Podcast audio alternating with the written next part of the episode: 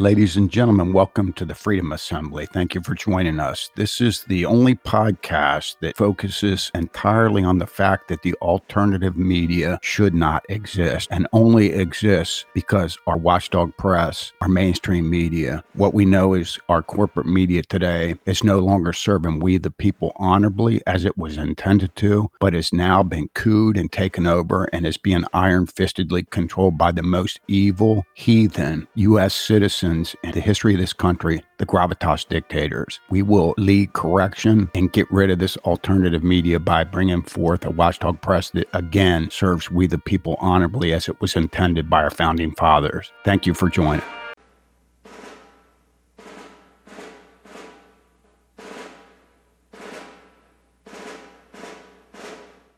I really don't have any decent clips to use from Glenn Beck's 11 18 21 program. So today I'm just going to summarize the entire program. Glenn spent the vast majority of his show talking about his COVID 19 origin television special that was released last night. He and the alternative media have talked nonstop for nearly two straight years while even to this very minute, not one single entity in the entire vast commercial media is covering it the same way Glenn did throughout his program today. He claimed this is the most important story of our lifetime, meaning the lies and cover up of this event that cost us more money and loss of freedom than any other event in our lifetime. How much longer will our country last when it is entertainers like Glenn Beck reporting this kind of truth based on excellent investigative reporting, while the heathen gravitas dictators will not allow any of the so called independent companies that make up the vast commercial media to investigate and report this truth? Wake up, Beck listeners. It is useless to hear this from Glenn and not from our watchdog press.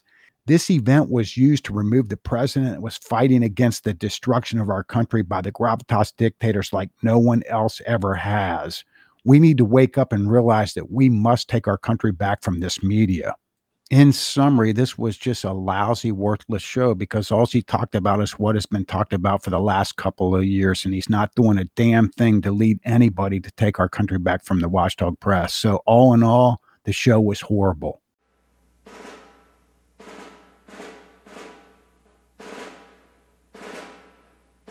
Thank you for listening to this podcast. Don't forget, subscribe to the Freedom Assembly podcast and also go to the freedomassembly.com website so that you can see exactly how you can get involved in the Freedom Assembly. It's absolutely free, there's no cost, but you're absolutely needed. We need everybody we can. Remember, this movement is not subsidized by commercial advertisement. The way we can accomplish what we need to accomplish is by reaching out to people and letting them know that there's finally a solution to everything every one of the problems that they've been wasting time listening to whenever they consume the alternative media products that they consume. Thank you so much.